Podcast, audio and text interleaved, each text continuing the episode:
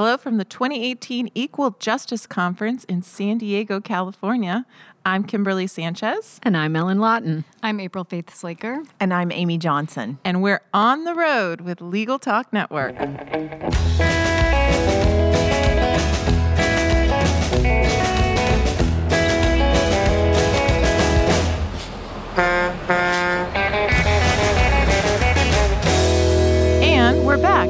Thank you so much for joining us on the road. I'm super excited about this panel of absolutely three amazing women. And we're going to talk about the panel that you just had at the Equal Justice Conference entitled Developing Partnerships for Legal Field Research. We're going to need a little more information on that one. Let's go ahead and start with who you are. So I'm Ellen Lawton, and I'm the co-director of the National Center for Medical Legal Partnership, which is at George Washington University, and we're in the School of Public Health. Um, April Faith Slaker, and I am at the Harvard Access to Justice Lab, which is a research lab located within a law school, which is a little unusual, but we're doing empirical research on, um, broadly speaking, access to justice issues. And I'm Amy Johnson. I'm the executive director of the Arkansas Access to Justice Commission. We do quite a bit of research on uh, on legal needs and uh, try to gather empirical data that informs decisions about how we allocate resources in the state to meet the needs of people with critical civil legal issues. I'm also the director of our sister foundation, which uh, funds the services that legal aid providers deliver in the state of Arkansas. All right. Well, that's fantastic. That's a really good representation, I think, of all of the issues that we might talk about today. Um, and very excited to have all three of you here. So let's talk a little bit about what happened at your workshop. Um, why don't you give me a rundown? Well, uh, I can say we talked about research and how lawyers think about research. And I'm trained as a lawyer, and I know that I was never taught how to do research except for the kind of research that you do in the law library.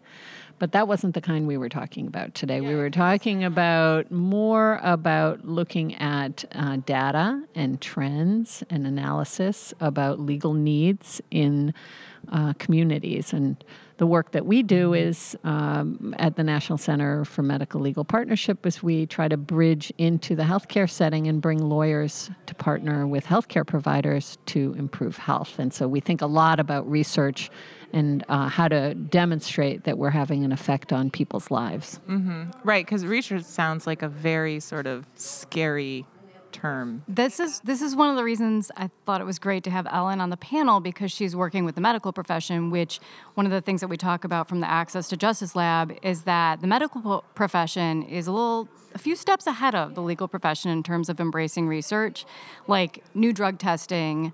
Um, before it gets out into the market, it goes through three phases of rigorous evaluation and testing before it can get marketed. And nine out of ninety percent of the drugs that were considered a good idea don't actually make it through all those phases of testing. But in the law, we come up with an idea and we tend to not test it out or evaluate it, and then we, we get so excited, we throw it into the field and we run with it. Um, and so we're trying to, I think, in a sense, slowly create a cultural change within the legal profession to embrace evidence-based thinking.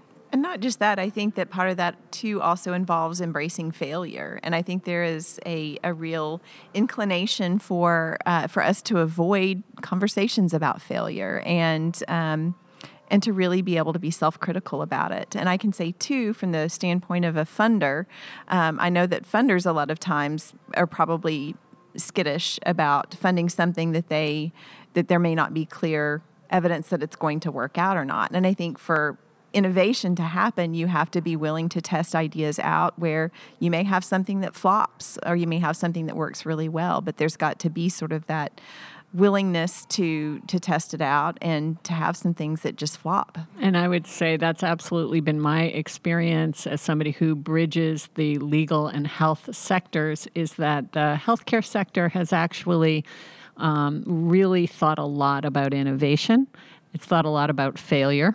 um, and and it's really thought about that culture of testing and piloting and demonstrating and collecting evidence and then pivoting if the evidence doesn't support the um, intervention that you think is going to have an effect.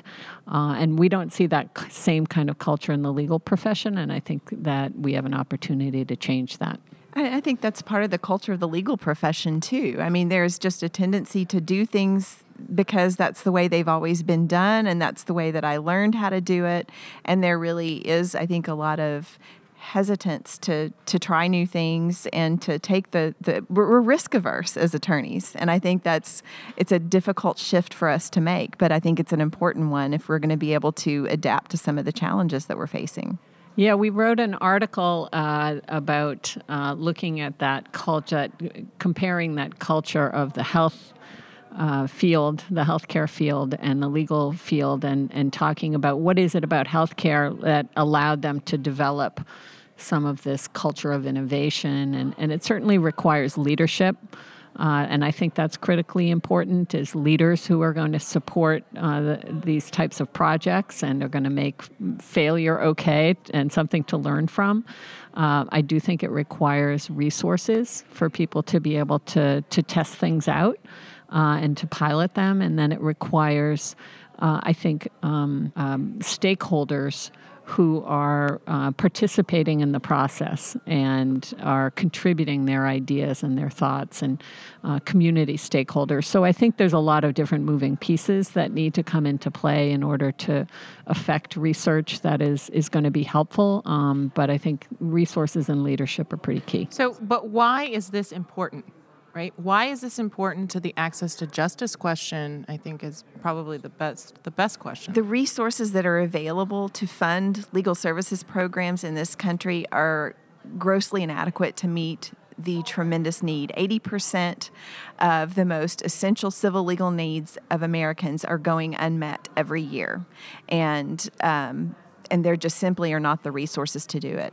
Uh, to take care of the issues. And so when we're looking at this, and I say this too from the standpoint of a funder, we, we have to be able to allocate the limited resources that we have in innovative ways that are going to have the maximum impact. And the only way I think that you figure that out is by assessing what's working and what's not working, and what intervention can have an effect, maybe not just on the individual client that you're representing, but uh, all other similarly situated clients who have the same kind of issue. So we have a problem. We want to fix it. We need to fix it. Are you asking the legal profession to take a step back and do some planning and then some evaluation? And is that right? As it turns out, that is what's required if you want to be thoughtful about the work that you're doing. Um, I think what we've experienced, as well as partners with healthcare providers that are doing research in the field, is that they model for us uh, a different way of being. And it's not that they don't have pressures on them and resource constraints and all kinds of different inhibitors, um, but they take an approach to developing, implementing, and sustaining interventions uh, that I think we really can learn from, and I think contributes also to uh, personal and professional satisfaction, uh, knowing that the work that you're doing is actually having the effect that you think it's going to have. Right, right, right, right, right. Transparency. So, um, and accountability. I have the, the, the Harvard Access, like, this is very interesting to me. So why don't you tell us a little bit about what the lab does and how this all fits in? Sure. Um, so the methodology that we're approaching is very rigorous. Um, so there are all kinds of different methods out there. There's a whole spectrum of types of evaluation that people are talking about. What we're doing is called randomized control trials. Um, and we, of course, are very supportive of a, a bunch of different kinds of methodologies. That's just the one that we special, specialize in. Um, and so essentially that means we take a group of people who are eligible for some kind of intervention or service, and we randomly assign some to get the service or some to not get the service, or some to get one kind of service versus another service. And this is a methodology that's used all the time in the medical profession, but it's kind of surprising, I think, to lawyers to think about doing something like this. Um, but it's also an important part of the process of encouraging research and, and really pushing in that direction. Do we have an, a good example? So um, so I can talk about a recent um, research study that was undertaken in the V A in Connecticut and then the V A hospital in New York. And what they were tracking was the impact of legal interventions for homeless veterans, and they were trying to ascertain if that had a beneficial effect.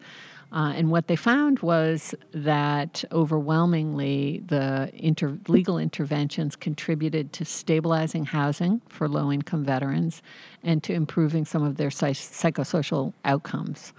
Uh, it was pretty dramatic, actually, the uh, findings of the study. Um, and, and we're hoping that that study is going to pave the way for a rethinking of how the Veterans um, Administration allocates its resources and hopefully allocates more resources towards lawyers to help um, benefit um, homeless veterans. So uh, that's the uh, the crux of that research. It took a long time. It took almost three years. It was privately funded. Uh, it looked at the outcomes for uh, close to one thousand veterans, um, but we think that the effort was well worth it, and we certainly learned a lot, and we demonstrated um, the benefit of these services. Right. So we're going to do this research, and we're going to implement it, and then we're going to get the best outcomes we could get, which is attractive to funders, which is attractive to philanthropy, which is attractive to programs that want to do better and do well. I think one of the most striking comments that we heard from one of the veteran leaders who was part of the study was, uh, if this were a pill, we'd probably pay a lot of money for it. That is fascinating. Yeah, I think that like kind of says it all right there. Yeah. There was something Ellen said at the end of the panel, though, that I thought was really smart, so I'm going to bring that up now, um, which is that no one study is going to answer all of our questions for us. And so it's really important that we as a field really embrace this approach because we need a bunch of studies to really get at those answers. Mm-hmm. So how do how does the um, this community sort of embrace this? And you have ten seconds, each of you. What is your what is your words of wisdom? Um, go and find somebody in the community who knows how to do research and partner with them. Don't worry about what you're focusing on.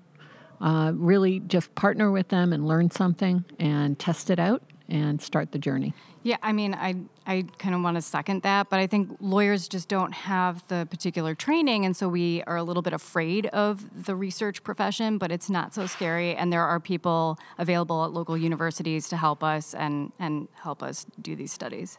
And I think, too, that there has to be a willingness to to accept something that's not perfect. I think that, that research is oftentimes messy, maybe some undesirable things that it uncovers, but also some really important things that you can take as, as lessons going forward. So I think that there's uh, got to be a willingness to embrace that.